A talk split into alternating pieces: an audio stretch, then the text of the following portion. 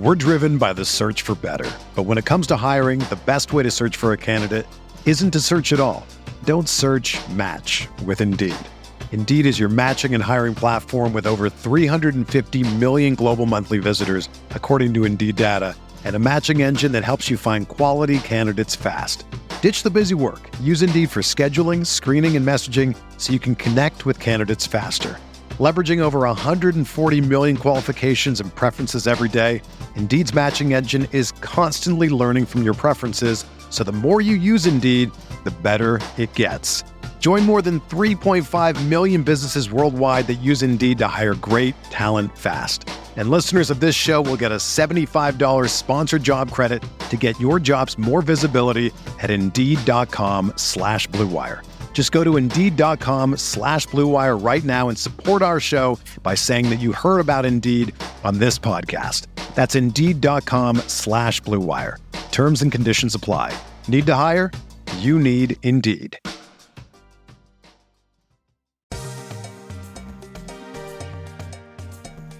He turns. He fires for the win. He's got the bucket at the buzzer. Bibby. Has the open shot. Ladies and gentlemen, up on those feet, put those hands together. And we'll meet tonight starting five for your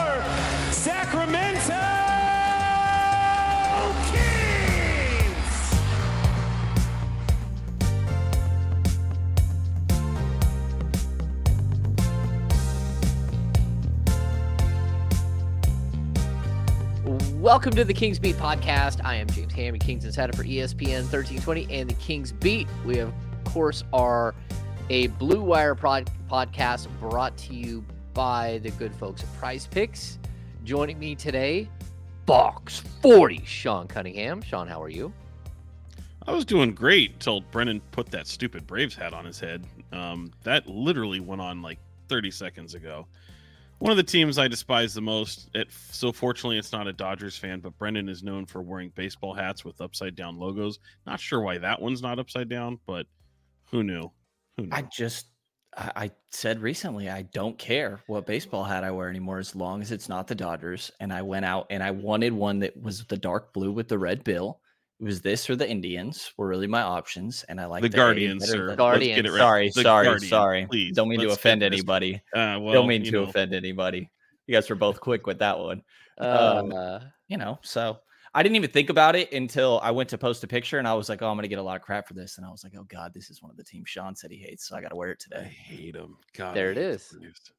okay, and of course, that is Brenden Nunes from the Kings Pulse podcast. Brendan, how are you? Doing well, doing well. Um, I got a new candle over Christmas. Oh, oh. yeah, Share a with the class. watermelon lemonade. Apparently, oh, that's that sounds Ah. like it would taste good. yeah. Hey, hold that up. flavors for calendars are in, or for uh, candles are interesting. Yeah, buddy. It Good smells good. you. Smells good. We'll I'm write uh, burning through Tree Farm still. Um, Tree farm. I ended up with a. Dude, I'm gonna tell you, I've got a lot of candles going on, uh, and and it's uh, I've got staring me in the face. I've got into the night, perfect Christmas, tis the season.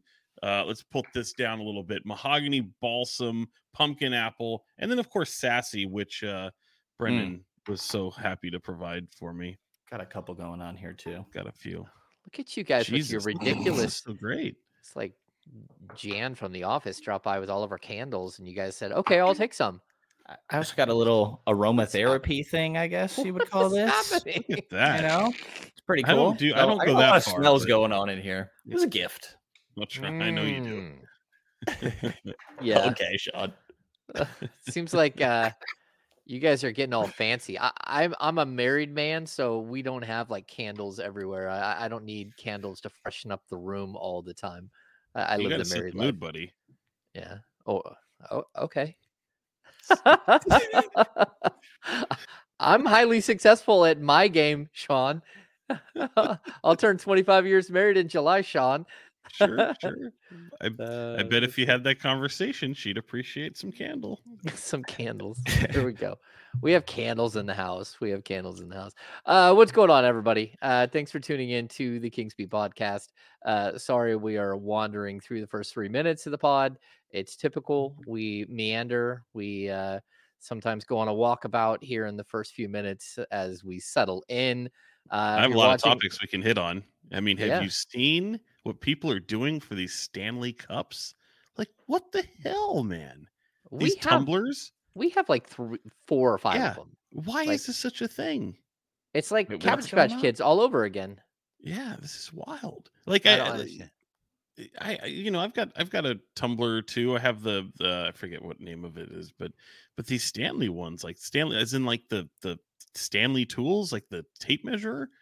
Yeah, I guess they're like super Well, popular. they used to like make like each other. Stanley thermoses, like the coffee thermos, right? Mhm. Um, it's pretty cool. I mean, it keeps stuff cold longer than like your uh your Costco uh variety of the big tumbler, like the big chrome ones. So I don't know, uh, but I'm not gonna go get in a fight at the Target over a red and pink one. I just think it's weird.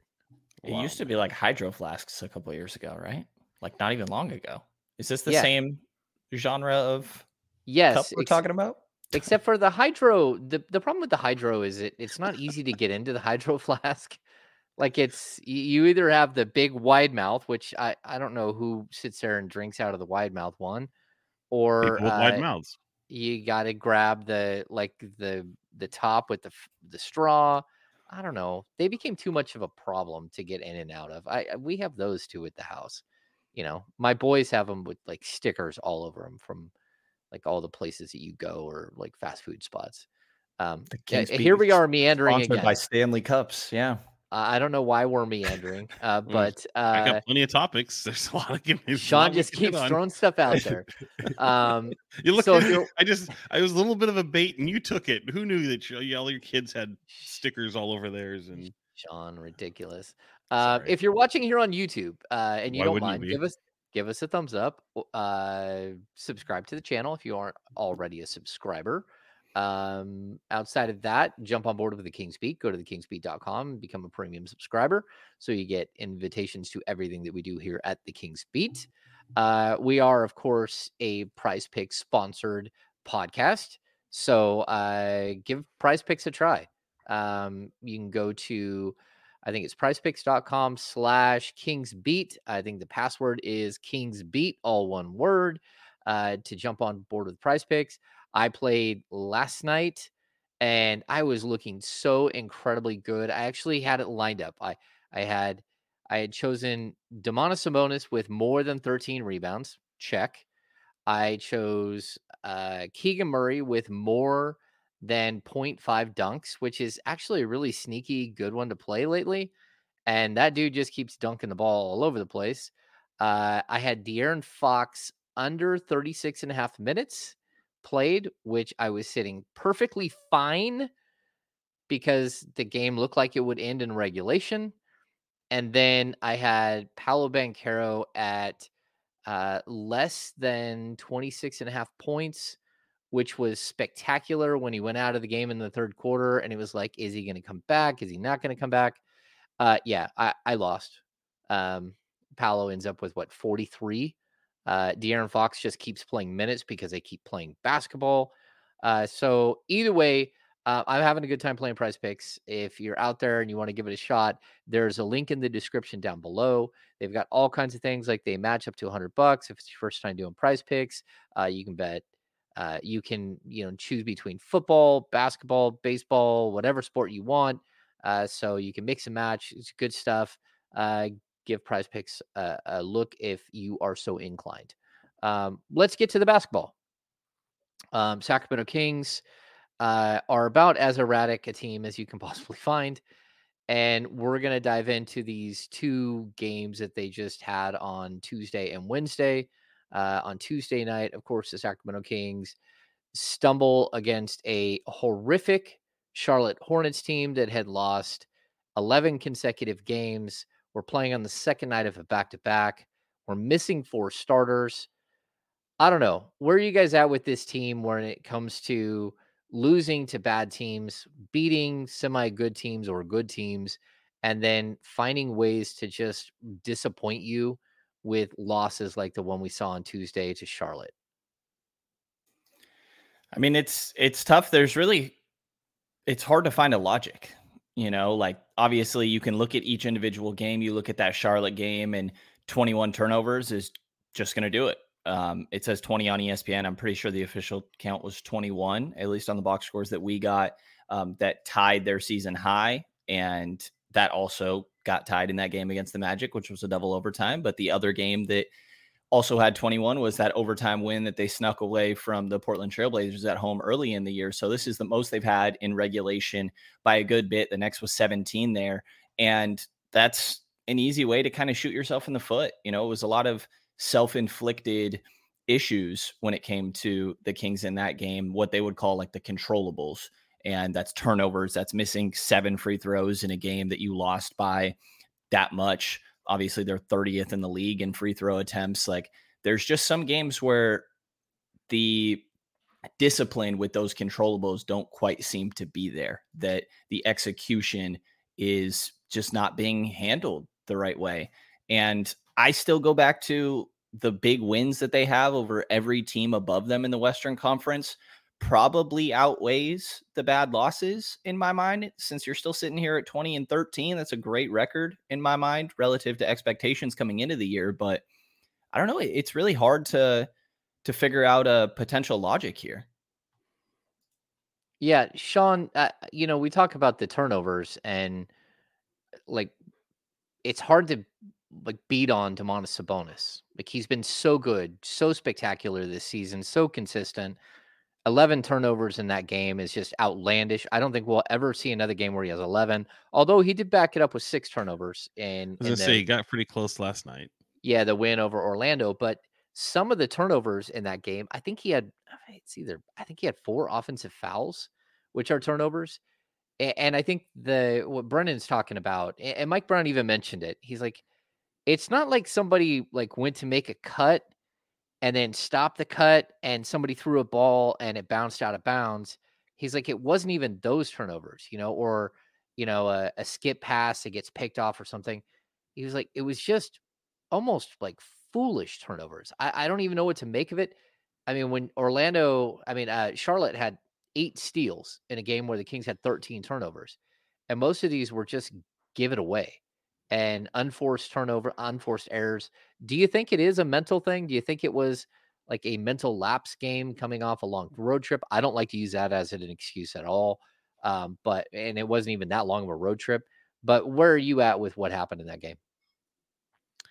Uh, it was, yeah, it was just a bad, just a bad game. I thought they were, they came out completely overlooking their opponent. Probably thought they could sleepwalk through it probably thought that somebody was going to just rise to the occasion and start carrying them, kind of like you've grown accustomed to someone like Domantas Sabonis or De'Aaron Fox or even Malik Monk to be able to do. But there was just a lazy approach I felt to that game. Um, Mike Brown called it out. Uh, you know, you saw a lot of um, a lot of criticism from Mike Brown in a very in a in a variety of different areas. I think the most alarming of them, and I think he agreed, was that there was no sense of urgency uh, down the stretch of that game.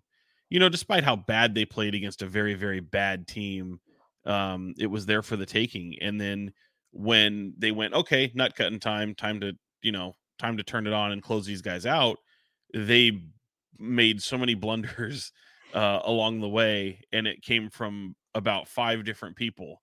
So it wasn't really like you could hang it on any one person. Certainly the the turnovers from Domantas Sabonis stick out like a sore thumb, and I, I, I mean, I don't think you'll ever see that again from him. I, I was I was completely surprised at the at the eleven turnovers, um, but I also feel, and this was something that I was alluding to after talking to some people. It's like no one really took the bait except for really Domas, which was they rely on him for so much that whether he's throwing the ball off the rim and and trying to you know trying to follow that up uh the ball squirting through his hands like it did on several occasions or certainly as James as you mentioned the offensive fouls i think honestly he took them out of their normal rhythm and it kind of created some confusion throughout what they were trying to do offensively now that that might be a little bit of an overreaction, but certainly I think it played a role down the stretch when other guys were trying to do other things. And then you have like again, four or five players make different players make a sort of blunder that ultimately, you know, kind of cost them the game. But again, it's one of those games, and that probably segues nice into what happened last night because uh I felt like last night had a very ho hum type of start against a team that's really good. But if you really analyze the Orlando Magic, it's like, man, they're down some of their big players, and then they're mm-hmm. also losing some of their big players. You know, Franz Wagner goes out, Gary Harris goes out, and then you're playing against a guy, a bunch of guys that you didn't really have in the scouting report, and that can be dangerous for a team like the Kings. Yeah, I mean, I, I want to stick with the Charlotte game for one more minute because uh, there is the the incident that happens in the middle of the Charlotte game, and that is that um, Malik Monk gets yanked after five minutes in the second quarter, and or maybe it was five minutes combined between the first and second quarter, and he appeared to come in with like the same lackluster like vibe that the rest of the team did, and Mike Brown sort of took exception to it. Uh, there was a play where he underhands a ball like when Sabonis isn't even looking and like hits him in the chest, and Sabonis gets tagged for a turnover. Um, there were like a, a, number of just like lackadaisical plays. Mike pulls him off the floor, sits him, which I think surprised everybody. And that, of course, like tease us because we're like, okay, Malik Monk played five minutes. That's not normal. Then we're watching the third quarter play out early third quarter. Monk goes in the game, hits a couple of threes. May have said something to Mike Brown as he runs by. Uh, Kings take a timeout right after that. Mike Brown comes over and starts to have a loud conversation with Malik. Goes to, you know, cooler heads prevail, goes to walk away. Malik says something back to him. Next thing you know, Mike turns around and he's chirping back at Malik. And this is playing out in front of everybody. Um, and then we have you know sort of the I don't know what happens afterwards. Like you know the Kings don't respond that well. Uh, Malik and is asked about it. Mike's asked about it. Um, what were your takeaways on this? Because Sean, I know, like right away, we both saw it playing out on the on the court because you could going into the timeout, you could see that Mike Brown was stewing. He walked out onto the court. He started like pacing around in the key on their end of the court. And then as soon as Malik sits down, he goes over and we have like this, uh, you know, these things happen, but a little bit of a, a, weird moment. But you were recording the whole time. Yeah, well, I wanted to see who mainly who he was talking to. I didn't know right away that that that comment or look was made for Mike after he hit the three, and figured when they went back to the bench, he would you know probably have a jovial moment with somebody because this team loves to talk shit to each other and it's it's it's a healthy environment there. Um and then yeah certainly it became something that again i don't think it was a huge deal. Uh this is for what uh, par for the course for what mike brown does for a lot of his players and holding them accountable and uh him and malik and, and mike have a very real relationship and it's a it's one where you can see someone you know cuss the other one out and they'll be they'll be just fine. That's what again i like to say it's what coaching looks like. And uh the good news is is is you know you see malik monk kind of pat him right on the back right after everything was done. I mean it was all it's all fine. It's not like this is a huge moment of friction in between in, with chemistry issues or anything like that. It's a it isn't. It isn't anything like that. And the best part about it is um it if say what you will. I mean, it inspired Malik to kind of bring that team to life a little bit. Yeah, certainly he did that against Orlando, but the the thing the thing that really sticks out from that is hearing Mike Brown talk about it after the the win over Orlando, which is that they talked about it. They had a you know an in office meeting. They sat down and they talked about not only that issue, but he apologized for him with the way that you know things had been handled in that game and didn't apologize uh, for necessarily for benching him but for just ultimately the way Mike coached him and handled him. And you know I would just I would push back a little bit on that. I mean I think Mike Brown's looking at you know his team and looking at the overall big picture and I think we talked about it a little bit James in the previous podcast but you know let's say you lost to Atlanta still give you the win in Memphis but this thing could look a hell of a lot different, you know, eh, very easily. And you're looking at a team that could have very well lost upwards of seven, eight games out of 10 in the last, you know, of their last 10. had things gone a certain way. And I think he's trying to, you know, really kind of shake them out of some habits. I think he he knows that he's got, you know, what is it, four home games here in six nights. Uh, the Hornets are terrible. You should you should be able to sweep, you know, sleepwalk through that game and still win, knowing that you've got a game the next night against the Magic as well. Um, these are the, sometimes where you find moments in the season to have some coachable, teachable moments and try to get a message across or whatever it is. I don't think benching Malik Monk of all people uh, in that first few minutes was the right move. Mike didn't apologize for that move specifically. He thought that that was the right move because he was not playing up to his standards. But I think there's a lot of um, evolution going on with this Kings rotation right now, certainly by virtue of seeing Chris Duarte in the starting rotation, Kevin Huerter now coming off the bench, and you're seeing Davion Mitchell back in the mix as well. So you're not really seeing anybody's minutes from the guard rotation. Like you're adding more guards to it. You're not really seeing this. Um, okay, we're sitting you necessarily, other than really Keon Ellis, right? But um, to me, I think there's a lot of figuring out that they're having to do and trying to find the right energy.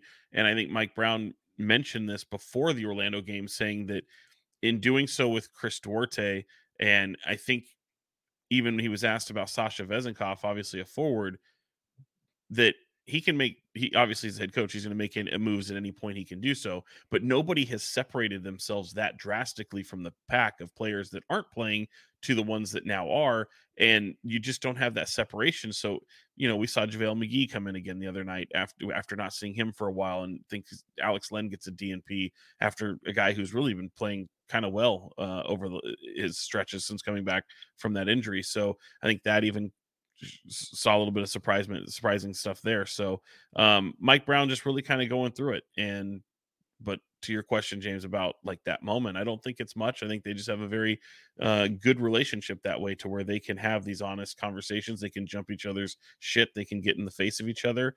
Uh, and look, it was just a few games ago where Mike Brown is talking about Malik Monk as being a leader on this team, telling his coaching staff not to talk to the officials, really trying to rally the troops. You know, you see in that Orlando game where it ends up being a flagrant foul. He goes over to Anthony Black just to have a conversation, and the coaches are running off the bench, trying to thinking they're going to break up an altercation, and he's like, "No, calm down. It's nothing like that." So, it's uh, Malik Monk is a polarizing dude, and you can uh, and the camera finds him, and uh, I think he's easily he's he's quickly quickly becoming a fan favorite.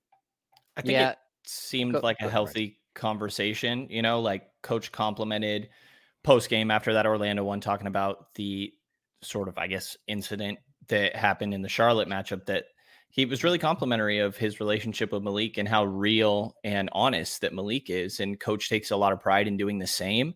And I think that they both obviously have the same goal here. And that's a good formula for a solid coach player relationship.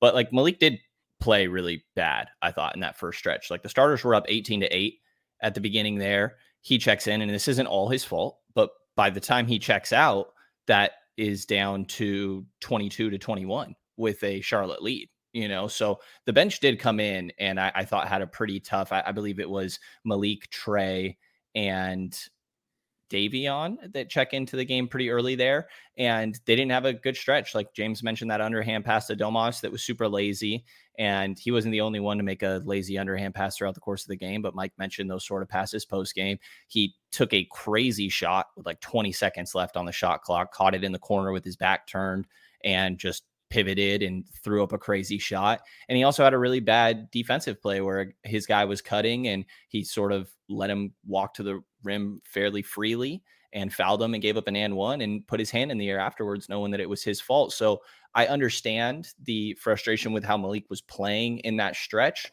Um, but coach did explain like it was just how I communicated that rather than the actual sitting him that he viewed as the issue or what he should have done better. But I did think that was a pretty tough stretch from Malik, and it looked like Sacramento might be able to take care of that game pretty early and ride a lead. But when that bench unit came in in that first quarter, their early 10 point lead evaporated super quick. And by the end of the first year, you're trailing by four, and it became like a close game pretty much the whole time.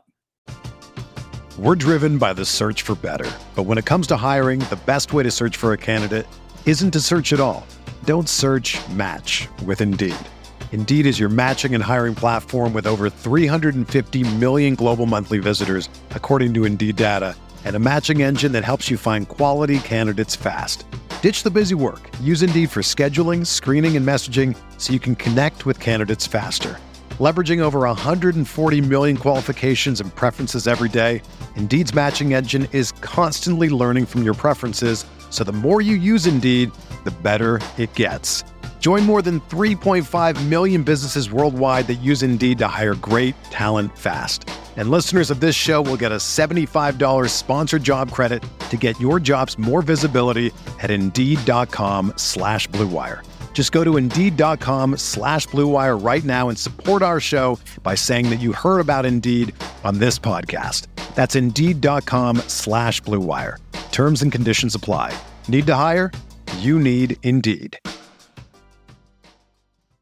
You know, if I would have applied myself, I could have gone to the NBA. You think so? Yeah, I think so. But it's just like it's been done. You know, I didn't want to. I was like, I don't want to be a follower. Hi, I'm Jason Concepcion, and I'm Shea Serrano, and we are back. We have a new podcast from Wondery. It's called Six Trophies, Woo! and it's the best. Each week, Shea Serrano and I are combing through all the NBA storylines, finding the best, most interesting, most compelling stories, and then handing out six pop culture themed trophies for six basketball related activities. Trophies like the Dominic Toretto I Live My Life a Quarter Mile at a Time trophy, which is given to someone who made a short term decision with no regard for future consequence. Or the Christopher Nolan Tenet trophy, which is given to someone who did something that we didn't understand. Catalina Wine Mixer trophy. Ooh, the Lauryn Hill, you might win some, but you just lost one trophy. And what's more, the NBA playoffs are here, so you want to make Six Trophies your go to companion podcast through all the craziness. Follow Six Trophies on the Wondery app or wherever you get your podcasts. Listen ad free right now by joining Wondery Plus.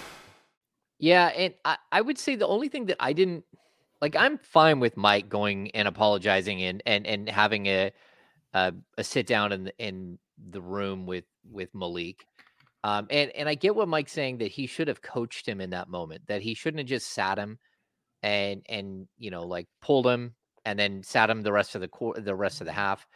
But at the same time, like with a player like Malik, he's got a ton of energy and he's got sass to him, right? He he's got a big mm-hmm. personality. And I think we all know that the only way, the only thing you can really do to Malik, the only way to really, I think, get to him is to take away his minutes.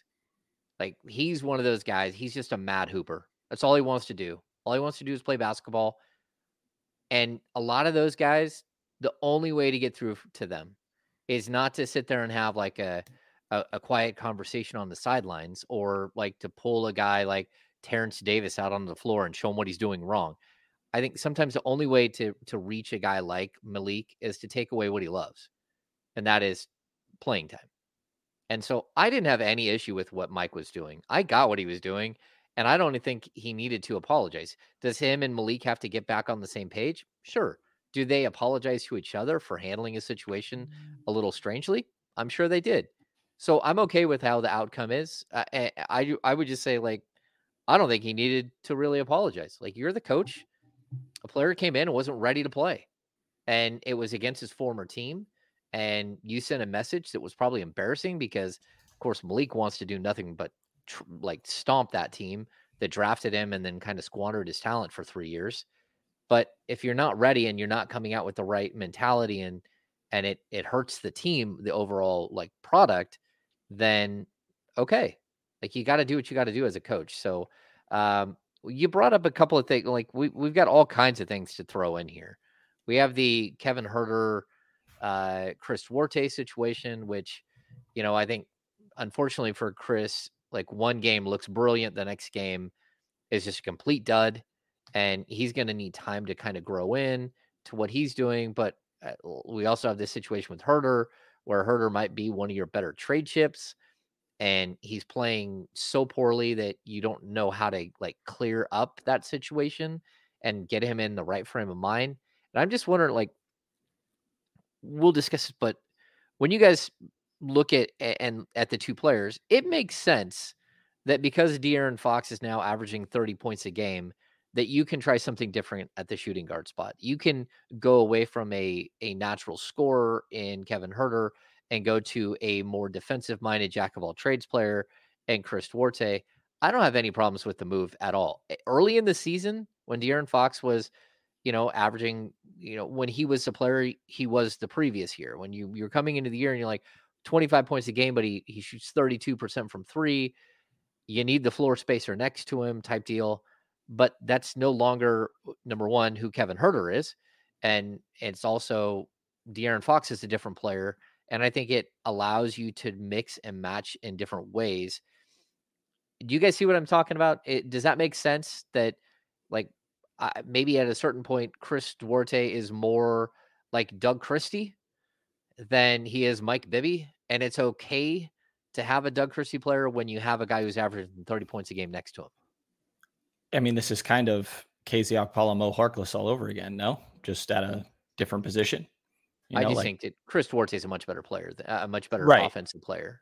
No, but, and I agree. Ahead. But like you're putting a guy out there that is kind of a defensive focused player to try to bolster that part of your starting lineup and really your team in general. They're sitting at 17th in defensive rating, which is a decent improvement from where they were at last year.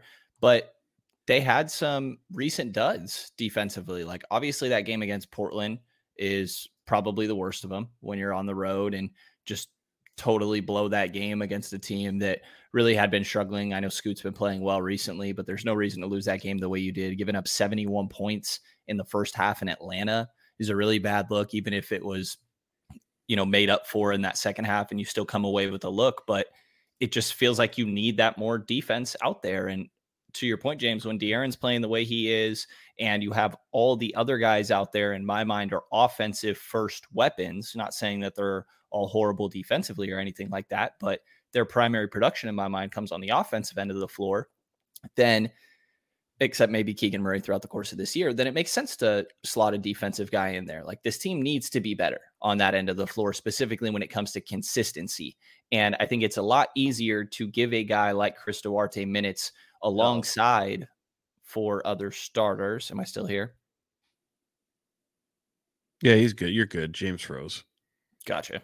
Um, I think it's a lot easier to give a guy like Chris Duarte that isn't the best offensive player minutes to survive on that end of the floor when he's around four other starters. And you could try to bolster that lineup a little bit in that way.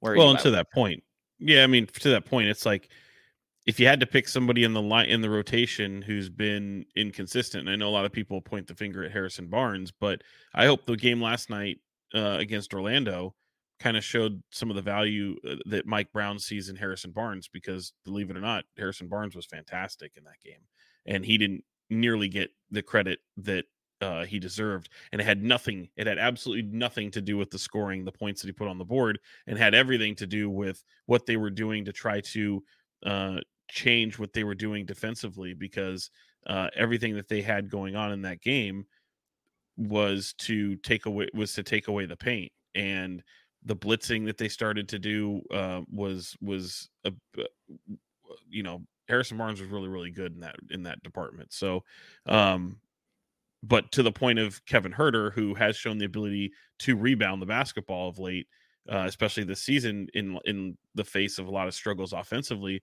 I think the over the overarching belief there is belief there is that if Kevin Huerter isn't hitting shots, then he's no good to you. And if you can supplant one person to bring come in for defense, that's the one to do it. It also gives Kevin Huerter the opportunity, in theory, to get it done to, to just let it let it fly, find your shot. You know, go out there against some lesser opponents uh, as opposed to what starting rotations look like, and try to get try to find any reason to just find your shot again. So I don't think it's a complete abandoned ship of, you know, you won't see Kevin Huerter Kevin Huerter as a starter going forward, but at least for the foreseeable future, Mike Brown seems to be very much in the camp of let's reward Chris Duarte and see how this fits. Let's give this a 10 game sample size, you know, or more. And pointing out, all albeit that he only played 10 minutes, uh, he was out of the rotation very, very quickly last night against Orlando. And James Ham has returned. Yeah, I have returned. Yeah, I, I would say to that point, um, the real like the real starting shooting guard on this team, the guy who plays the most minutes, it, it's not Kevin Huerter. It's not uh, Chris Duarte, it's not Keon Ellis, it's Malik Monk. And so, like realistically, you're looking for the guy that can start the game and can end that can start the second half. But Malik Monk might be the guy who's going to play the entire fourth quarter. And I think by going to a guy like Duarte, you are kind of making a statement like, look, we are going to a more defensive minded look. And and I think it's great because the the problem that I've had lately is the inline drives attacking Domantas Sabonis again, where Sabonis gives up, you know, what did Rudy Gobert had like 21 points and and 17 rebounds or whatever. Most of Rudy Gobert's points came on rotations where Domantas Sabonis had to go rotate over to stop an inline drive and leave Gobert for a wide open dunk. And that was on the guards. That wasn't on Domas. It was on the players that are on the front line, not on the back line. And he's just the one who looks bad in the situation. Like Gobert didn't have post ups against Domantas Sabonis. Like, so I get why why Mike's doing this. And and again, I don't disagree. I I, I think it's uh, a moment where you know, again, De'Aaron Fox becomes a different player and allows you to do something slightly different with your backcourt. Um, I also think that Kevin Huerter has an opportunity to get more shots with the second unit that he would with the first. But like what we're seeing from Huerter right now is a problem. Like he can't hit shots in warmups. Uh, like he has a hitch in his in his shot, and it's clearly mental. And I, I don't know what's happening there but it started with preseason and the way Mike kind of handled that situation. May have even started it in the playoffs where he just completely started the three point shootout. It might have started in the three point shootout, but you know what? He bounced back after the three point shootout. But those are moments where you're starting to look at Kevin in a different way, and it's unfortunate. But like this team needs to move forward defensively. They've got enough scores. You know, and if, if De'Aaron Fox is going to go out there and average 8.9 three point attempts per game and he's going to shoot 40% on his threes, okay. You don't need you don't need a another guy next to him is going to average seven threes a game. You can use a guy that can do a bunch of different things. That you know, in his first game, he goes out and grabs seven rebounds. At Duarte, grabs seven rebounds, and then three of those he put back for offensive putbacks. So he had six points off that he created for himself that you're just not getting. You're not getting it from Harrison Barnes. You're not getting it from Kevin Huerter. Like you want more shots, you want more points to go on your on your ledger, then go get them. And I think Chris Duarte just showed you, like it's just sitting there. Why is no one else doing this? And like to be, be honest with you, I, like again, I'm all for it. Like if if you can find a different look without giving away so much of, on the offensive end, it makes sense to me. Yeah, and the one thing I'll add just to Kevin's credit is even though he's just under 34% from the year, like he's still going to get defended like he's a 40% yep. three point shooter. Like when he's yeah. out there, he's spacing the floor. You know what I mean? It's not like teams are just going to be happy with him taking open threes. He's still getting top locked. He's still cutting back door. He's still sprinting his ass off pretty much every single possession, I feel like, in the half court or in the open court. And eventually, I think these shots are going to go down again. He's too good of a shooter for it to stay this way. He's a career 38. You go through the years like 34 this year, 40 last year, 38.9. There is a 36.3 in there, 38, 38.5. Like he's a good shooter and he still gets defended that way. And that does a lot for the other guys when he's out there, just to his credit still. Yeah, physically, there's nothing wrong with Kevin Huerter. Like, I mean, he's out well, there running from his hand. And, he's he's got a left hand problem, but yeah, that's about I mean, it. I don't know how bad the left hand problem is though. I mean, it was like no, a, he's able to play for sure. Yeah, yeah. So like, but I mean, physically, I mean, he's running, he's he's hustling, he's it's it, that's not the problem. And like Sean, you brought up the rebounding thing. He was really good early in the season, like going out and helping in other ways. He stopped doing that too. Like him and Harrison Barnes are like dueling for Coke machine status on each and every night. I mean, Harrison Barnes has to answer for it too like what in the world how how is it that like in a double overtime game you found a way to get to three rebounds keegan murray had 12 keegan murray not only did keegan murray have 12 keegan murray had six rebounds in the double overtime session and sometimes it's about like hey the effort needs to change like whatever it is that you're doing like i don't know maybe watch what chris duarte did for a game and go out there and find some rebounds that, that weren't there before. So, um, yeah, I don't know. Either way, I, I think that Mike Brown is uh, he has to tinker because his team is odd. Is that uh, like this team, the way that they win big games, the way that they lose easy games, the way that they lose by 20 uh, and win by 25, like none of it makes a whole lot of sense right now. And I, I think it's because when you're comparing teams, you're usually comparing them to either previous versions of themselves or to some other team. And like the Kings were really good last year at being resilient and not getting blown out in games and not having bad losses. And the bad losses this season have accumulated so quickly where you're at like six games where you're like, oh, that's a bad loss. And and I don't know how like to compare them to other to something other than who they were last year. And then you look and they have a better record than last year but it doesn't feel as good, does it? Well, I mean, look, that's the part where perspective comes in because, again, it you could at the end of the day, whether it's a twenty point win, a twenty point loss, it's a win or a loss. It doesn't. It, it can change the feel, but it shouldn't. You know, it's like it's it's at the end of the loss. So they come into 24 just like they did with 23 with the same amount of win total at the time, which was 19. So yeah, but that the, I mean, just the, on that point, Sean, they're way yeah. further ahead. They they had 19 wins last year, but they've played the, the games are different. So they were not yeah, I mean, games over 500 or seven games over also, 500 going to yeah. you have you also have the in season tournament. You have the uh, I mean, scheduling is a little wonky. Like there's certainly there's there's things you're dealing with. There's you know injuries have been part of a storyline this year, whereas last year it wasn't really a it wasn't really a storyline. You know, availability was was key for the Kings. They didn't have, um, you know, having they didn't have this kind of what I would call identity crisis like they have this year. You know, they have one year, one night they might look like the team that that can go out there and and be the top scoring team in NBA history, or or, or even in the league. And then next night it's like, why are you running in mud? Where where has this come from? So, um, I feel like you know there, there's just such a hyper focus from game to game that it takes away from kind of the big picture but the reality is that this team is very much still what they are like their their their shortcomings are still the same shortcomings they had last year the stuff they do well are the things that they still do well um i i would say that their shooting you know you could probably talk about there could probably be a discussion that maybe it's not as good as once believed and and certainly you can kind of look at Kevin Huerter and Harrison Barnes and certain guys that have struggled Keegan. to Keegan Murray for sure in his start.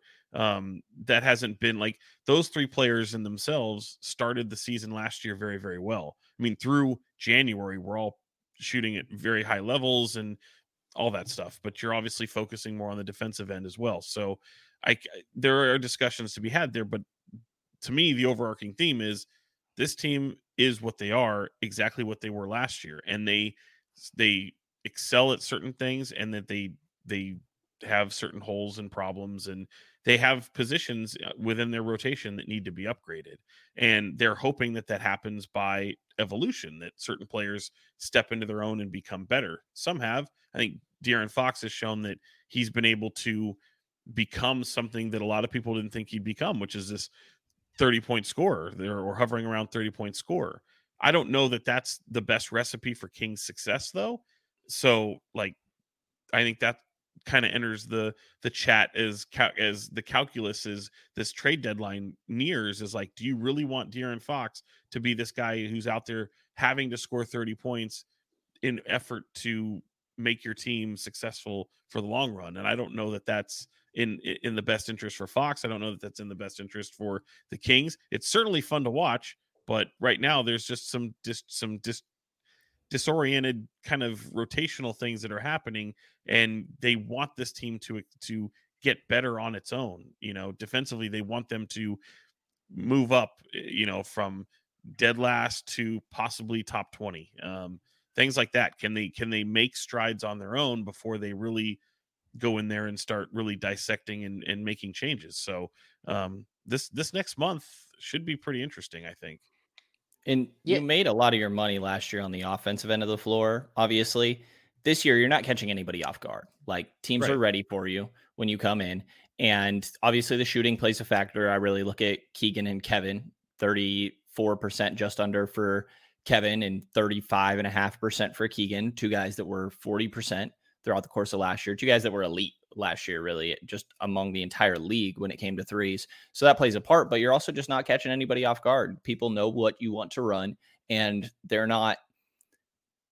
Your Mike likes to say that they're the hunted rather than the hunters. And I don't know that I necessarily think they're being hunted, but I understand the logic there, you know, that they are not being totally looked over when teams are seeing them on their schedule. So your offense was bound to fall a little bit throughout the course of this process, but it is funny how, you know, we could sit here and have all these questions and they're on pace for 49 and a half wins.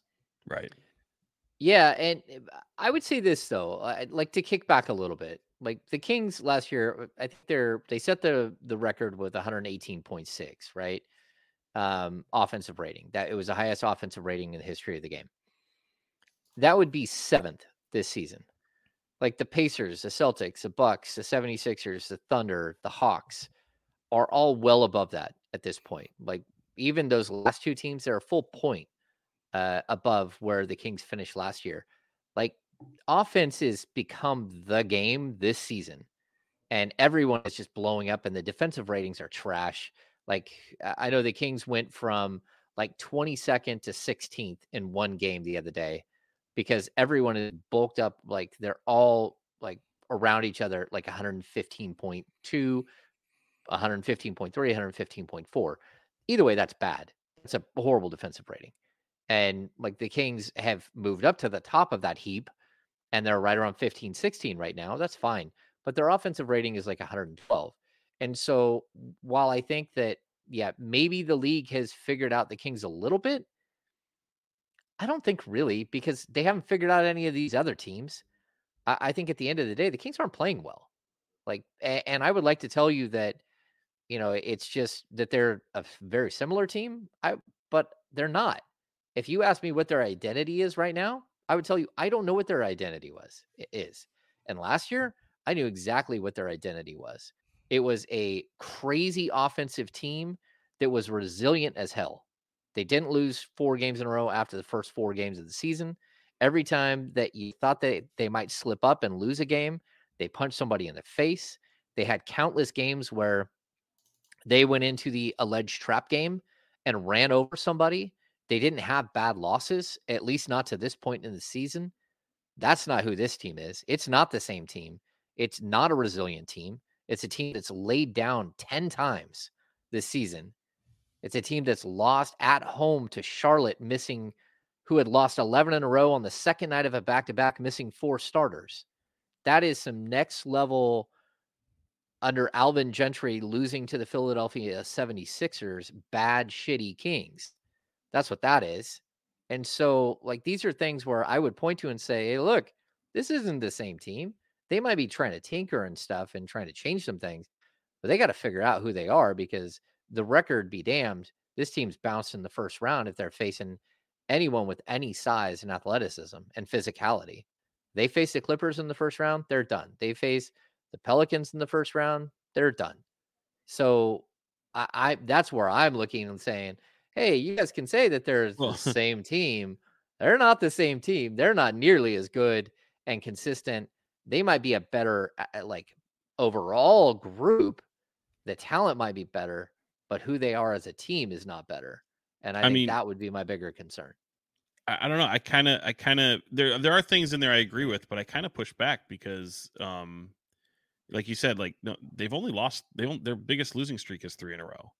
And they Um, lost Yeah, they've lost. two in a row, two times. I, I mean, outside of that. they right. They they.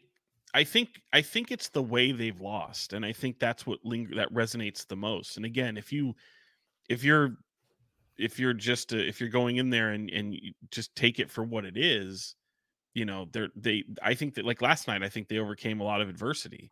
You know, Orlando certainly overcame some adversity for some of the players that were dropping like flies, but you don't have points go your you don't have some calls go your way. Um, you don't you, you, you're you're having to make adjustments on the fly. You're I mean, there's there's there's two ways you can look at it. Like it's it's a glass half full, glass half empty, right? The reality is it's still half, you know, in my opinion. I think they play right now in a way that is similar because they're losing look the, the way they're losing games certainly you can t- talk about it as you just laid out but like winning in the first round they didn't win in the first round last year james No, you know I mean? no, Like, but they took a team uh, like a, a championship team, the champions from the year before, to seven games. Like, a- and, Right, which- again, like Sean, I get what you're saying, but like there is no resiliency in these losses. There is nothing in these I- I losses. yeah But there is the I mean, next game. You know what I mean? right They don't like hold It's- on to it necessarily. exactly it's Well, a next I game mean, it- mentality yeah It's good to be a goldfish. I, I get you, but you're still a goldfish because that's what they what look like. mean i have no idea what that means Goldfish Okay, so a flushed. goldfish doesn't know what we're have a, a a goldfish doesn't have a like a short. are you talking about short-term memory okay short-term at memory, all, right? It's that's fine. But if you turn around and every single time you, you you oh we don't have a short-term memory, it's like uh, well maybe you should, maybe you should remember that you lost to a bad team last night. Maybe that's what you But- should do because because here's what I would say. Like you say, they faced some adversity in the game yesterday. The adversity they faced is a team that's bad at shooting threes, just caught fire. And I, I get Right. it. And they fought through the adversity. Name another time where they fought through adversity this season. Because every other time I remember them facing adversity outside of Atlanta, and then what early in the season, the Warriors, that uh, like nine out of their 13 losses, they lay Yeah. down. They lay down and go, oh, we just got thumped.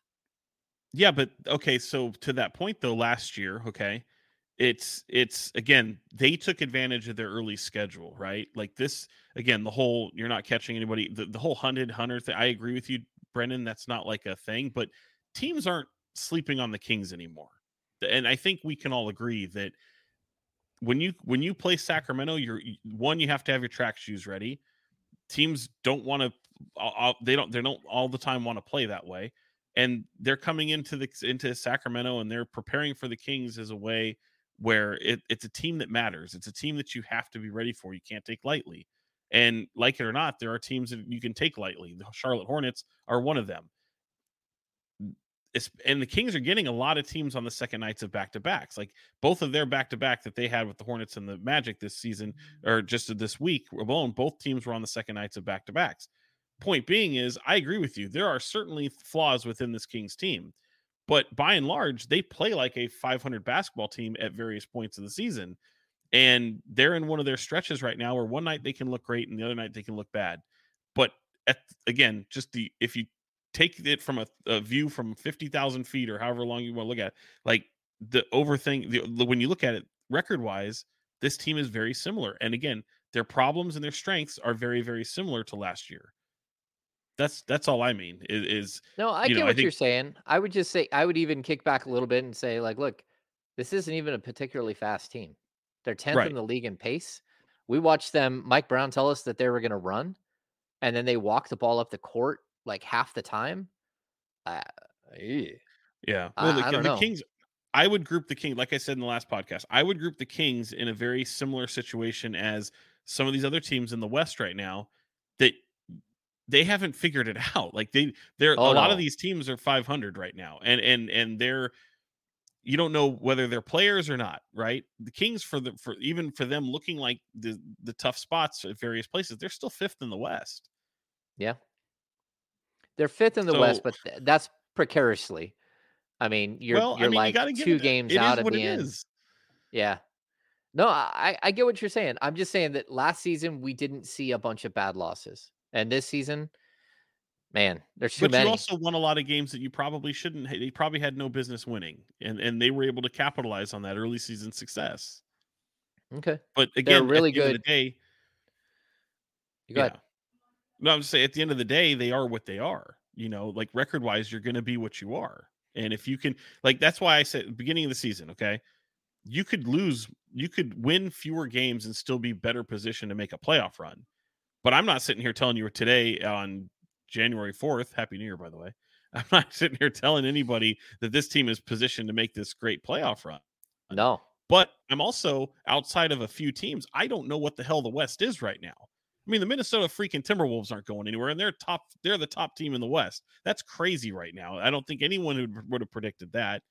Um, you've got just so much disjointedness throughout the entire conference that you're looking at Phoenix going, "What are you doing?" All of a sudden, here's the Clippers on the rise again. Does any is anyone believe in that? They probably should, but based off of their history, I don't know that anyone is. The Warriors are out of the play-in tournament at the moment. They're about yeah, like, to get Draymond Green back. Like, there's just so much question marks throughout the Western Conference. I just think that the Kings are part of that. But at the end of the day, if you look at the overarching season, uh, the first half of the season so far, a lot of the problems that they have remain the same, and a lot of their strengths that they have are the same.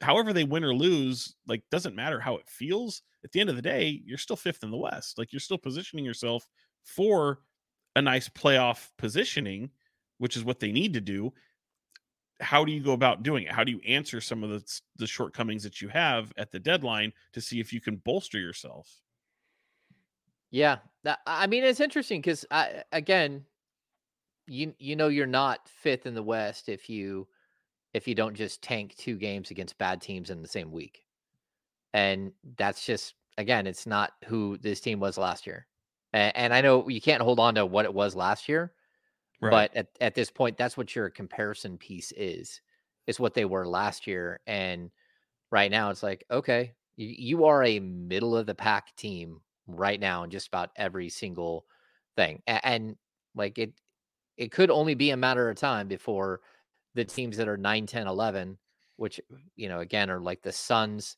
the Lakers, and the Warriors figure it out and and aren't 9, 10, 11 anymore.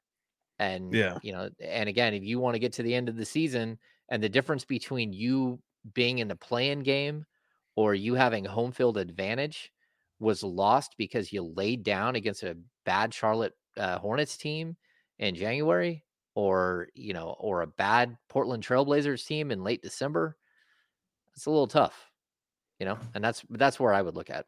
So I'll just um add that I think like long term that there's been two really big positive developments for the team this year, and that's obviously De'Aaron Fox just all of a sudden becoming an elite three point shooter. Like I don't yeah. know that elite will stick or it deserves to be like labeled as a he's just for sure elite. He's currently elite. 39% from three, 8.7 a game. His confidence is through the roof, obviously. There was a game, I, think it's the Atlanta game. He took 16 of his 20 shots from beyond the arc and yeah, made half of them.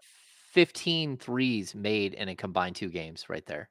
It's ridiculous. And I feel great about them every time they go up personally.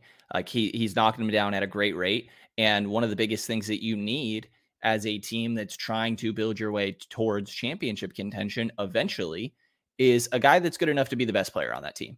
And if you feel like De'Aaron is becoming that guy, that's a huge development for this team. And then the other one I'd point out is Keegan Murray. Like offensively struggling a bit from three specifically. Again, said it earlier 35.5% on just under seven attempts a game from beyond the arc. But his defense, he's probably been the best defender. It's probably not even really close on the Kings yeah. throughout the course of this season. He's guarding twos while you're out there. If, you know, if you wanted to go with the big lineup, say, we're just throwing out a hypothetical here. Say you traded for Lauri Markkanen.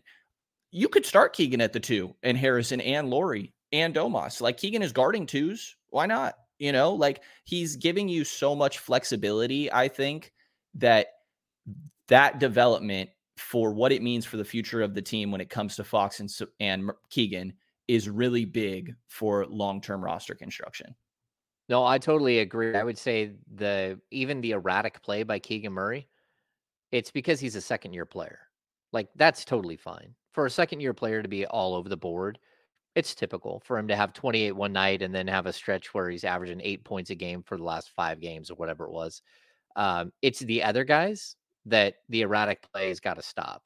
It's the Harrison Barnes, it's the Kevin Huerters, um, it's that group of players that you're just looking at going, man, like there are certain nights where you know you play yourself off the court in the first five minutes of the game, and you're too solid of a veteran to to have that be the you know the dip the, for that to be the the issue and and uh, so like I agree with you there are some really exciting things to point to I'd even say that like Sabonis is quietly stringing together like one of the strongest like 10 game, 15 game stretches that we've ever seen from a Kings player. I mean, the dude's got what five triple doubles in the last nine games. He's the lead leaguer, uh, the league leader in rebounds. Uh, he's had 15 boards or more in the last three games. Like what he's doing statistically is off the charts. So we're starting to see him and then throw Malik Monk in there. You got four guys that you can write in with pen what you're going to get almost every night, except for Keegan, who's a little erratic. And that again goes to being a young player. Now you need to find the other pieces. You need to figure out what it is that you're going to get from these other guys because as of right now, it's not enough. Like it, like yeah. And three years ago, Denver starting Will Barton or um, Gary Harris and Paul Millsap, and those guys sound like current Kevin Huerter and Harris Barnes to me. You know, it, it's just a slow process, and if you have your core in place, then you feel like you can build around that. Like you're, I, I think this team's in an okay spot for like zooming way out for roster construction and like years down the line and where you go from here. I totally agree. I totally agree. Um, yeah. Let's talk about that. Uh, we'll do the the business of basketball. We are we're like a month away, like from the NBA trade de- trade deadline. Um, like there the rumors about Zach LaVine wanting to come to Sacramento. Yeah, whatever. That's fine. Uh, he can want to go wherever he wants. Like I'm not sure that that's an answer. Uh, but are there any uh, answers out there? I mean, I think we're all looking at this team and kind of going, okay, I think I know who they are at this point. Or maybe you don't because of the erratic play. Sean and I discussed this last week. What what did we discuss? It was Sean. It was what are the types of players you don't want, right? And right. I, your answer was Zach LaVine. My answer is Zach Zach LaVine. I don't want a, well, a bloated fifty million dollar a year player that yeah that doesn't play defense and just the, the caveat the caveat there was yeah if, if it's the only move you're making i don't see how that helps kings win games oh but yeah, yeah if if you know there are multiple moves that can be made at the before the break. You so were talking about like ninety million dollars in moves, so there's no, no way no, to no, make like ninety million dollars in moves, Sean. Right? Like yeah. that dude makes forty two million bucks. You can't right. add Pascal Siakam, and that now we're at eighty million. Right. It's like, but go ahead. But if there was a a poor man's version of there, or more bargain hunting, and and he ended up being one of several moves that were made, or if this team looks dramatically different for you know all for all intents and purposes at the at the trade deadline, then I can envision success with Zach LaVine, but it would have to mean that there are you know this, that this team looks dramatically different. So I'm not willing to necessarily throw that idea completely out the window, but the reality of seeing that happen is is very. If I disappear, it's unlikely. me throwing it out the window. It's yeah, me yeah. chucking it out said window right now. On like, like if that's a move they make, I'm shaking my head. And I mm. also, if that's a move they make, mm. I don't think Monte McNair is making the decisions, and that would be even worse. So well, so so my what I what I did say though was I said I don't want to see this team as much as I do feel that they need to add. You know, I've always been on the wing position, like a guy who can get you a bucket, but also have a defensive minded presence, um, or at least not be a shill defensively, but somebody who's capable of just you can get the ball to and he can get you a bucket. You know, um, I just don't want to see a bulk shooter. I don't want to see a guy who goes out there to you know chuck 20 points to get or 20 shots to get 20 points. Those types of things with this the way this offense is or designed to be uh, playing through Sabonis um, giving Fox some help off help offensively I think is the right mindset but I don't feel that bringing somebody in that's just going to be a chucker is what the Kings need. Okay. I think there's like a handful of interesting names that I've looked at oh, throughout the oh, last list? we got a list? I could rattle off some. Um, I'm a big Dorian Finney Smith guy. I love Dorian Finney Smith. I, I, think that him and Keegan as your three, four would be great for this team. He knocks down threes. Um, talked about as a great locker room guy. Like Dallas loved having him there. You could even look at Royce O'Neale on that roster. If you if you want to look in Chicago, everybody loves Alex Caruso for damn good reason. There's also Torrey Craig right there that I think would be helpful for this team. Um, Matisse Thybulle we just saw in Portland. And no, I will say there is some conversations recently about Dejounte Murray that are somewhat interesting to me. I don't think that does it for me, but like I think there's it, it's it's somewhat interesting. He hits threes. His defense hasn't been the same it has been in years past throughout the course of this season.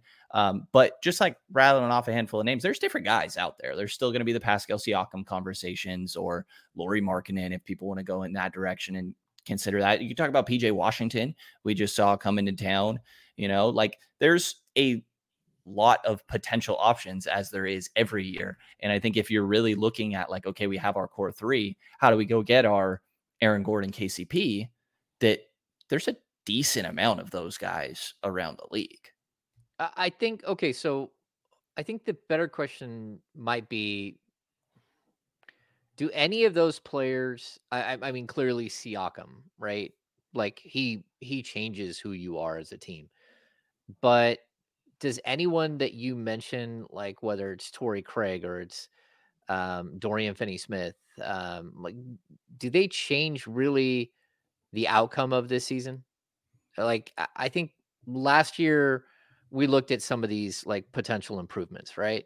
You and I I kept pushing the same like everyone hates hearing it, like uh Plumlee and Matisse Thybulle. If you could add those two pieces, number one, I don't think you would have got dominated on the offensive glass like you did against the the Golden State Warriors. And like having Matisse Thybulle as another option to go defend Steph Curry would have helped you in the playoffs. So I would say that that's kind of where you were. But this year, it kind of feels like you've moved on from like the tertiary move, like the little move that will help you solidify yourself as a 50 win team. You're kind of playing in a different talent pool, if that makes sense. So I, I agree. Some of those players make sense, but those are like, I need three of those moves. Right. And if I was going to do one of those moves, or I need a Siaka move, or I need something like that. And I, like, I don't think Lauri Markkanen is going to come available. And I, and even if they did, like, I'm not sure the Kings would mortgage like three first round picks and two pick swaps to go get Lauri Markkanen. Um, and I don't think Pascal Siakam is going to cost the same thing. Uh, so yeah, I would be all in on Pascal Siakam like Sean has been the whole time. Um, so I, I think the question more is like, what level of player do you guys think the Kings need as of right now? Because I think the level of player they need is pretty high. I don't yeah, think I'd agree the, the C list. Uh, yeah, go ahead. I agree, but I will say the of the ones that he mentioned. I mean, certainly Markkanen would be amazing. I just don't think it's realistic. I don't think Dejounte Murray is realistic. Although, why do I feel like he's going to be a Laker? I, I dude, they're like open for business. Like I, I've right. had conversations. Like Atlanta's like, okay, yeah, what do we got? Like who, who, you know, who wants in. But to but of all the ones that that were in there, and I don't know that it's even realistic in this way either. Uh, but uh, Caruso makes so much sense. Uh, I just if if you're Chicago, I, I just don't I don't know why you would. He's such a he's at such a great contract. Um, you know, even if Chicago completely blows it up, which I get, like, but I don't think he's the he's he's not the one you necessarily throw out with the wash. So, um, but would he move a needle of though? the ones yeah, I think so. I really do. I think Caruso does move the needle because I think he brings an elite defender to the to this team. He can get you a bucket at times. He's a ball handler. I think it's adds some size to the to the backcourt. I think that's a I think that's a huge move for the Sacramento Kings. But um, the reality of them being able to get him, I think, would be uh, that's a, that's another thing. I don't know that they can get him. And I also um, will add that like maybe some of them don't move the needle that much this year, but it doesn't have to be all about this year. You know, right. if you do, like you mentioned, maybe you need three of those to really feel good, do that over the course of two years. You know what I mean? And then down the line, like going back to the Denver comparison, you know, it was uh offseason, they got Aaron Gordon, Jamal Murray's out the whole year. They kind of step back or midseason. And then next offseason, they go and get KCP, you know? So like I, I think it could happen over time sort of thing and i don't really know. I, I more so recently thought of maybe they do just want to roll with this and increase those complementary pieces and was trying to look at it from that angle but certainly getting a another bigger caliber player i mean it's not going to hurt. I'm going to i'm going to say the the bad name then because mm. I don't know how it hasn't come don't up. Do it. If I hear if I hear Saddiq Bey one more goddamn time, I'm no. gonna hang up this pot. Okay, thank God. No, I mean that. I mean no, I, No, because He again, is- that's not he is that's not the level. That's not the level of player that I'm talking about. I I'm not a huge fan of his game, although I, I like the idea of, of his game better than him in in actuality. But I went through and looked at Kyle Kuzma's contract, and it's 25.5 this year. It's 23.5 next year. It's 21.5 the year after that. And it's 19.5 the year after that. It's basically the Buddy Hield, Harrison Barnes contracts that Ken Catanella signed. And he's 28 years old.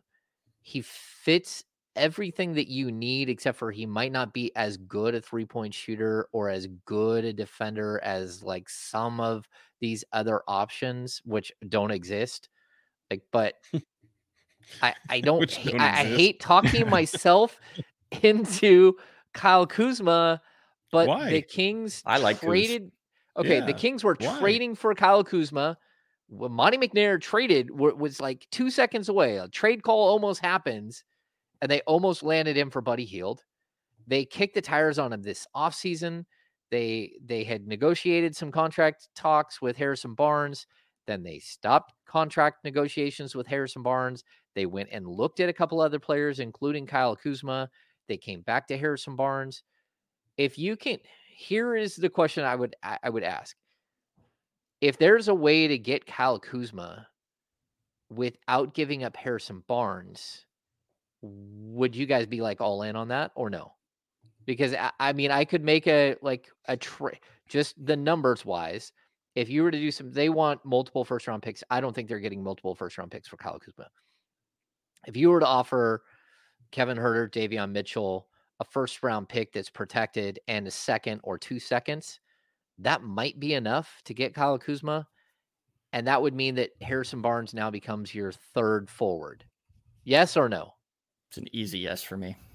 Yeah, I, yeah, it's nuts. But I, you figure that part out. You figure the rotation and all that kind of stuff. You figure that out. I mean, you're certainly going to still need to upgrade other areas. uh, You're still going to need to figure out some depth. But yeah, adding Kyle Kuzma is not a problem for the Sacramento Kings. That's that's something that you would do. And I don't know, I don't know if I agree if that's what it takes to get that done. But um, if so, yeah, yeah, absolutely. Hmm. I I may be holding on to this too much, but if you go back to that Bubbles final, he was so good defensively. Like there is a good defender within Kyle Kuzma. And I personally believe in That's like saying that there's good in Darth Vader. That's There- good I'm in it. just Darth saying. Vader, by the way. Darth Vader, by the way, was Stop Star it, Sean. Wars, which I don't Stop it, you- Sean. I Star Wars. He, Uh, he is stop it. Luke Skywalker's spoiler father. alert. His real name is alert. Anakin like- Skywalker. He goes, I still feel there's good in him. Okay. Okay. The only thing that makes Kyle Kuzma like, and I get what you're saying, but it look, he let's make no mistake, he is an offensive weapon. Okay, but he's six nine. He's got great size. Uh, he he's quick. Um, he can take up space, and he rebounds really well. So I know. yeah, I mean, uh, like if i the one on one defensive stuff isn't great, but team defense, I can see it. Okay. I, just figure, I, I, like, I hate asking, but like, But he gets it you a bucket, s- man. Like that. Yeah. Sorry, James. No, it, it seems like he's the guy that like maybe not be a true second scorer, but could be really close to that. And the fact that he averages like I, I like Kyle Kuzma his first year in Washington, 17.9 points, 8.5 rebounds, 0.9 blocks. Like that's the guy that I would circle and say, how do you find that Kyle Kuzma? Can you can you pull that player back out of him? I don't like that he's really, really into the lifestyle. I don't like that he chose to What go back to. Well, I mean, he just like, like he. I need. I, You didn't need like to make that sure sweater he's. a he wore, did you? the pink one was crazy. Well, no, I need to make sure that he's a serious player. And it's Right. like still, like because he plays for a not serious team, probably the most unserious team that we've ever seen in the NBA, with a bunch of dudes who just go around like like chucking up shots and doing whatever they want. But also, like he decided to go back there. He had opportunities for very similar money that was sitting there uh, that he could have gone other places, and he chose to go back to so he could score a bunch of points.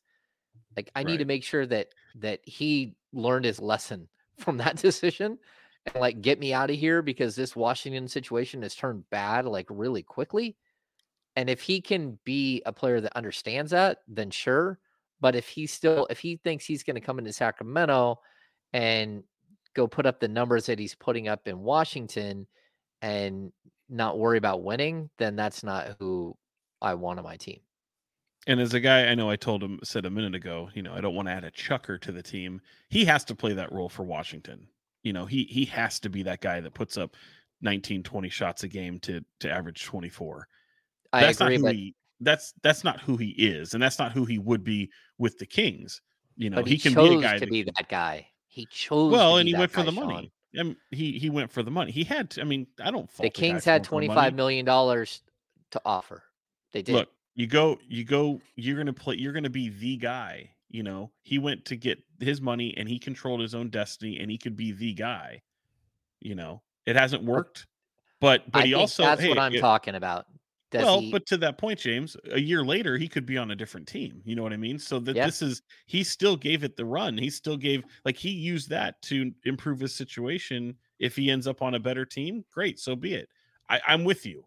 Is he all about winning? Probably not. But he's also experienced a little bit of that. So And I well, think he's it's also, also experienced the other side. I think it's also betting on your culture and coaching staff to get the best out of a guy, which I feel pretty good about right now. Mike Brown Yeah, getting I the think so best too. out of somebody and this team culture, like somebody fitting into it and that pulling the best out of someone. Well, and what I mean too is like I don't want people to just uh, I was hinting that, but yeah, championship in 2020. So like the fact that he's already experienced what it's like to win, and now he had to go try to you know make the best of it, get the best money you can get, put yourself to be a top scoring option. Like I don't I don't begrudge him at all for that. You know, even if it means look, he knew he was going to Washington. They're not going to be good what's it look like in two three years like he's still young enough to where he could be a centerpiece you know that's how he's looking at it but again the league changes quickly he could be on a different team in six months you know 10 months later so Yeah. All right. Well, to wrap that one up, um, so he's available to trade on January 15th. Uh, that is 11 days from now. So all of us are that a thumbs up?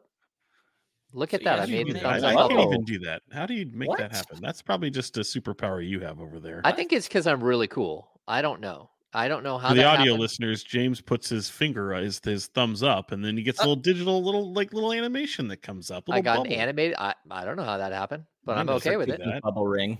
You guys just keep Look how it trying. down Keep trying. i can't do it Of course you'd try that. I don't. I don't know why.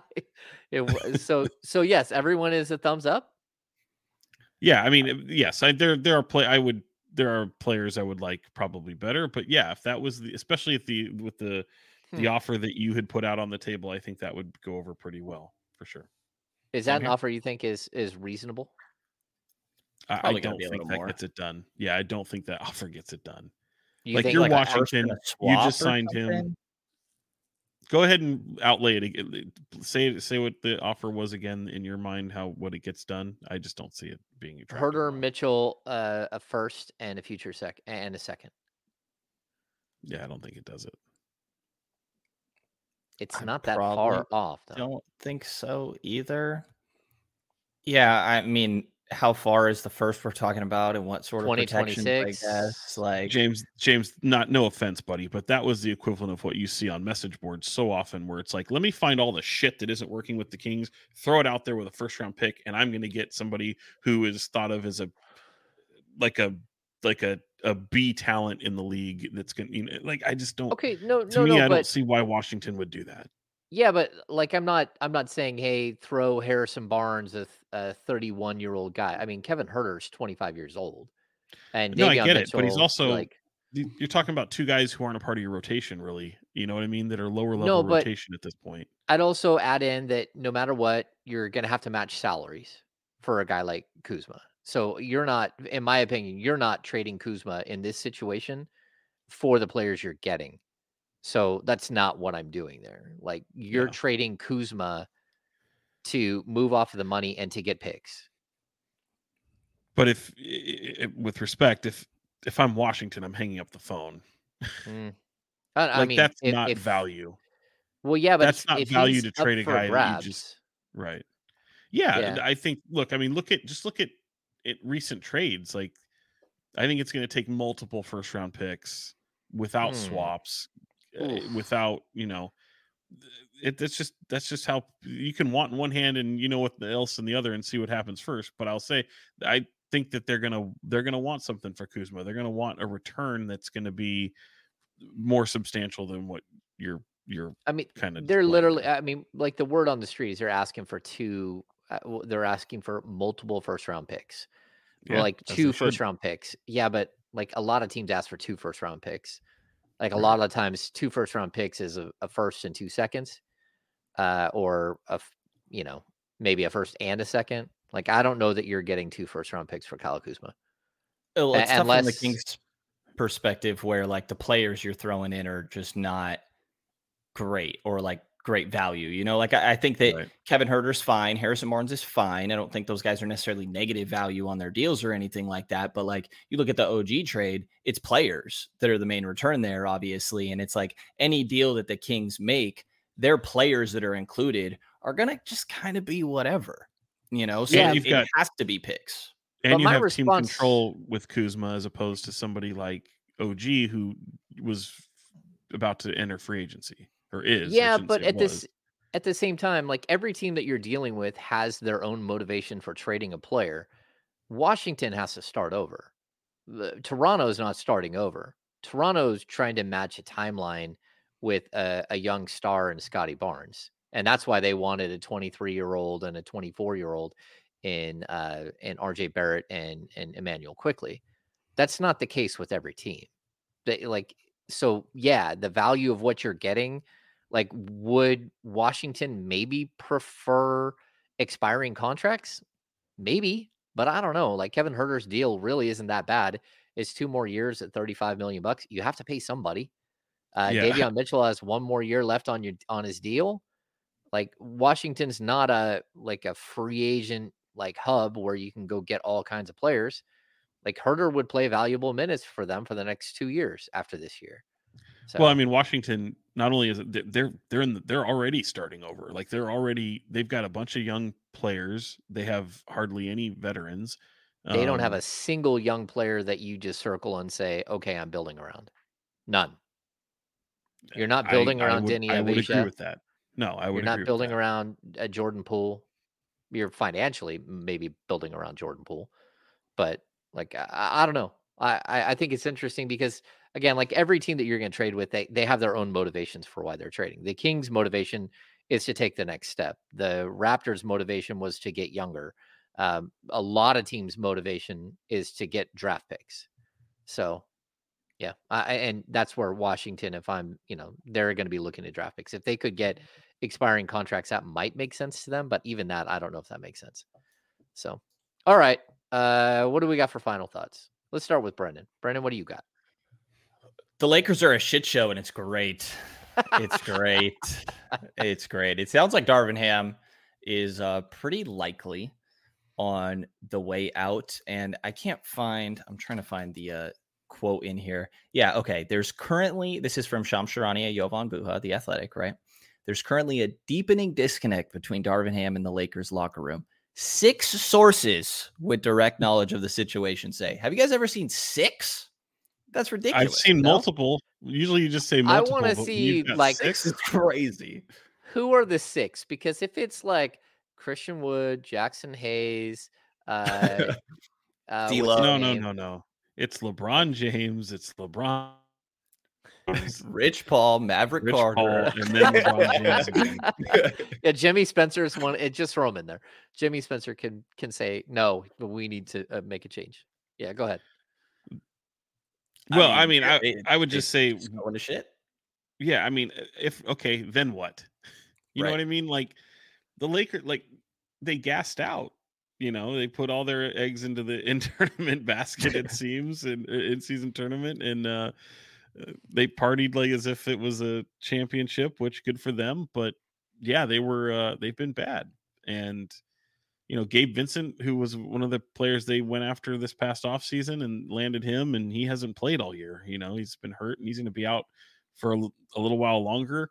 Um, my my question is, is okay, great. You fired Darvin Ham, then what? I mean, the, the reality is, is like LeBron James and the Lakers need to have a divorce. Like the Lakers need to they they just need to separate it in my opinion like you're wow. anthony davis is your guy it's always been that way uh for the past two years especially but after they won like doing what the, like you're just trying to appease lebron at this point and you're just not positioned well to do it and you know so what sean me, is saying I'm is crazy. harrison barnes kevin no. huerter yeah. davion mitchell and and a first round right. Just trade LeBron. You know what's wild that I feel like isn't being talked about is that LeBron is a player option for next year.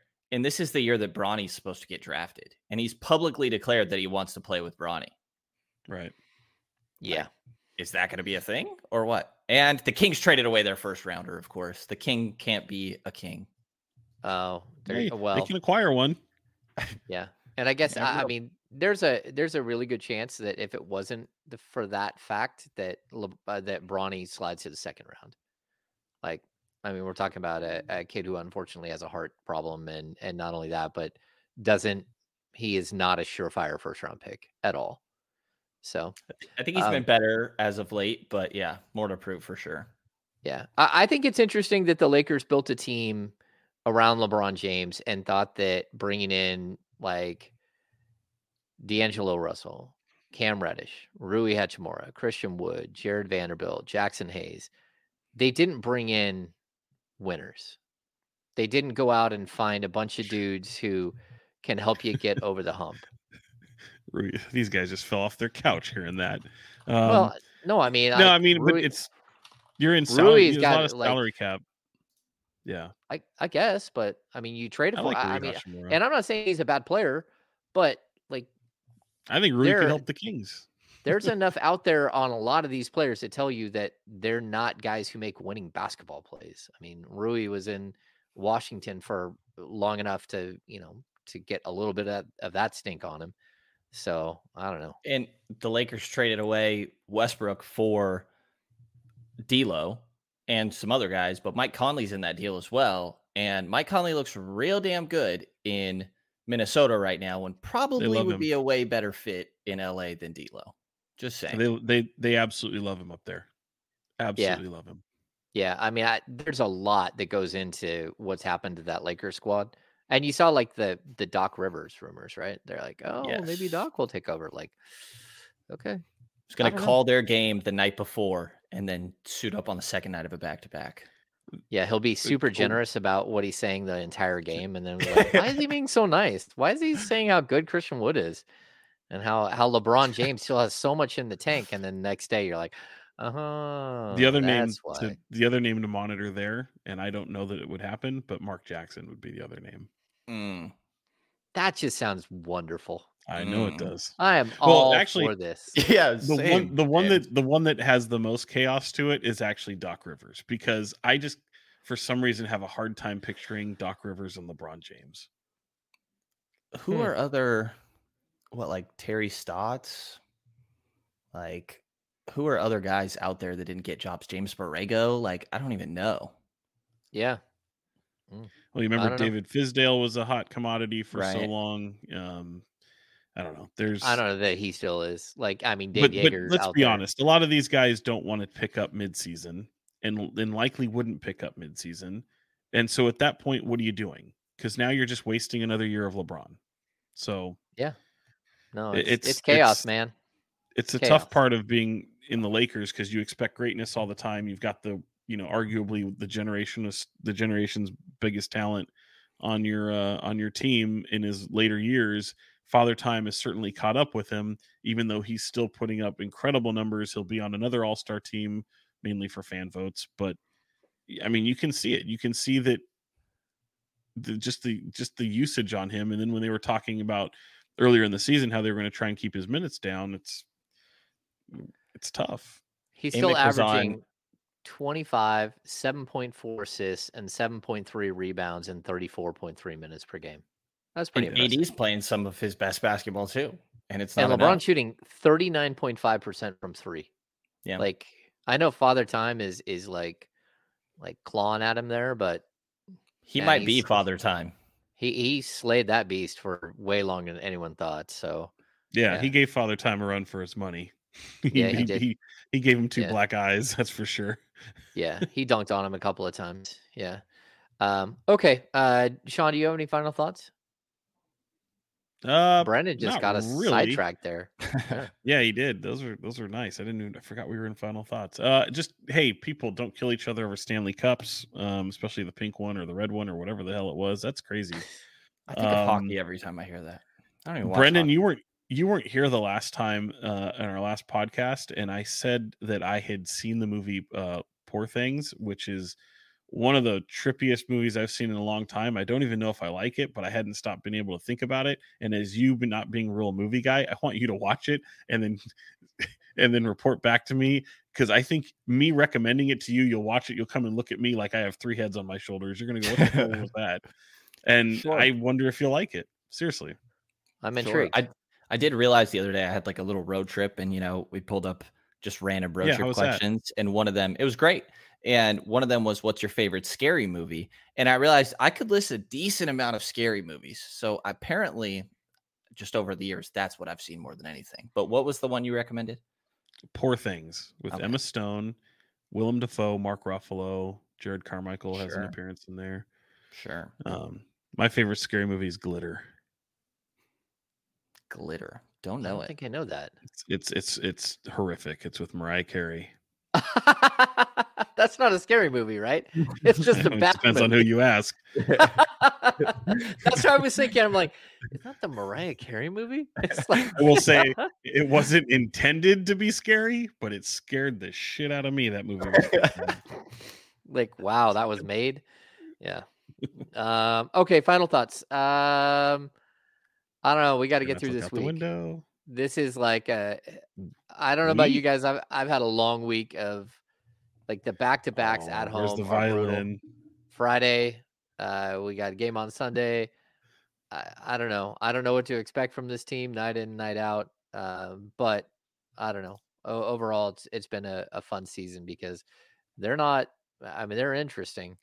They're like a like a weird science experiment experiment to watch play out. So I don't really have a whole lot else go going on besides that. I'm just tired. I'm very tired. Um. Okay. Uh, let's see. That's going to do it for this edition of the Kings Beat podcast. Um, if you're still watching somehow, give us a thumbs up. I don't know. Let's see if we can do it again. I think you're too pixelated. Yes. Oh, there it is. What Yes. the hell? I don't know. You can try it again, Brenden. Bubble. No, No, I'm gonna bring you're real bubbles next episode. You're gonna bring real bubbles Yeah. and oh wow, Huh. bubbles and You, candles you and would you would have bubbles. All kinds of weird ass going on. um, okay. Uh, yeah. Um, jump on board with Prize Picks. Uh, jump on board with the Kings Beat. Go to the thekingsbeat.com and become a premium subscriber. Uh, we'll have a happy hour. I, it's just been my schedule's been chaos, and and just Mhm. finding time for us to get a podcast together has been extremely difficult for all three of us. So we'll do the best we can to get one as soon as possible, and uh, we'll find a guest. Uh, cool. So for Fox 40, Sean Cunningham and Brenden Nunes from the Kings Pulse podcast. I am James Ham, Kings Insider for E ESPN 1320 and the Kings Beat. See you soon.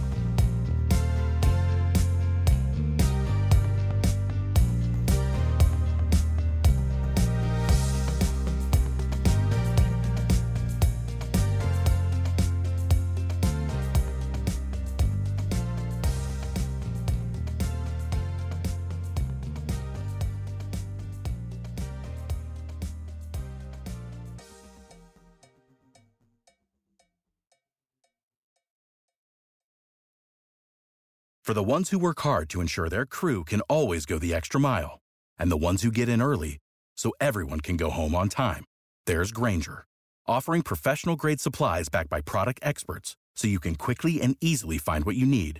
Plus, you can count on access to a committed team ready to go the extra mile for you. Call, clickgranger.com, or just stop by. Grainger, for the ones who get it done.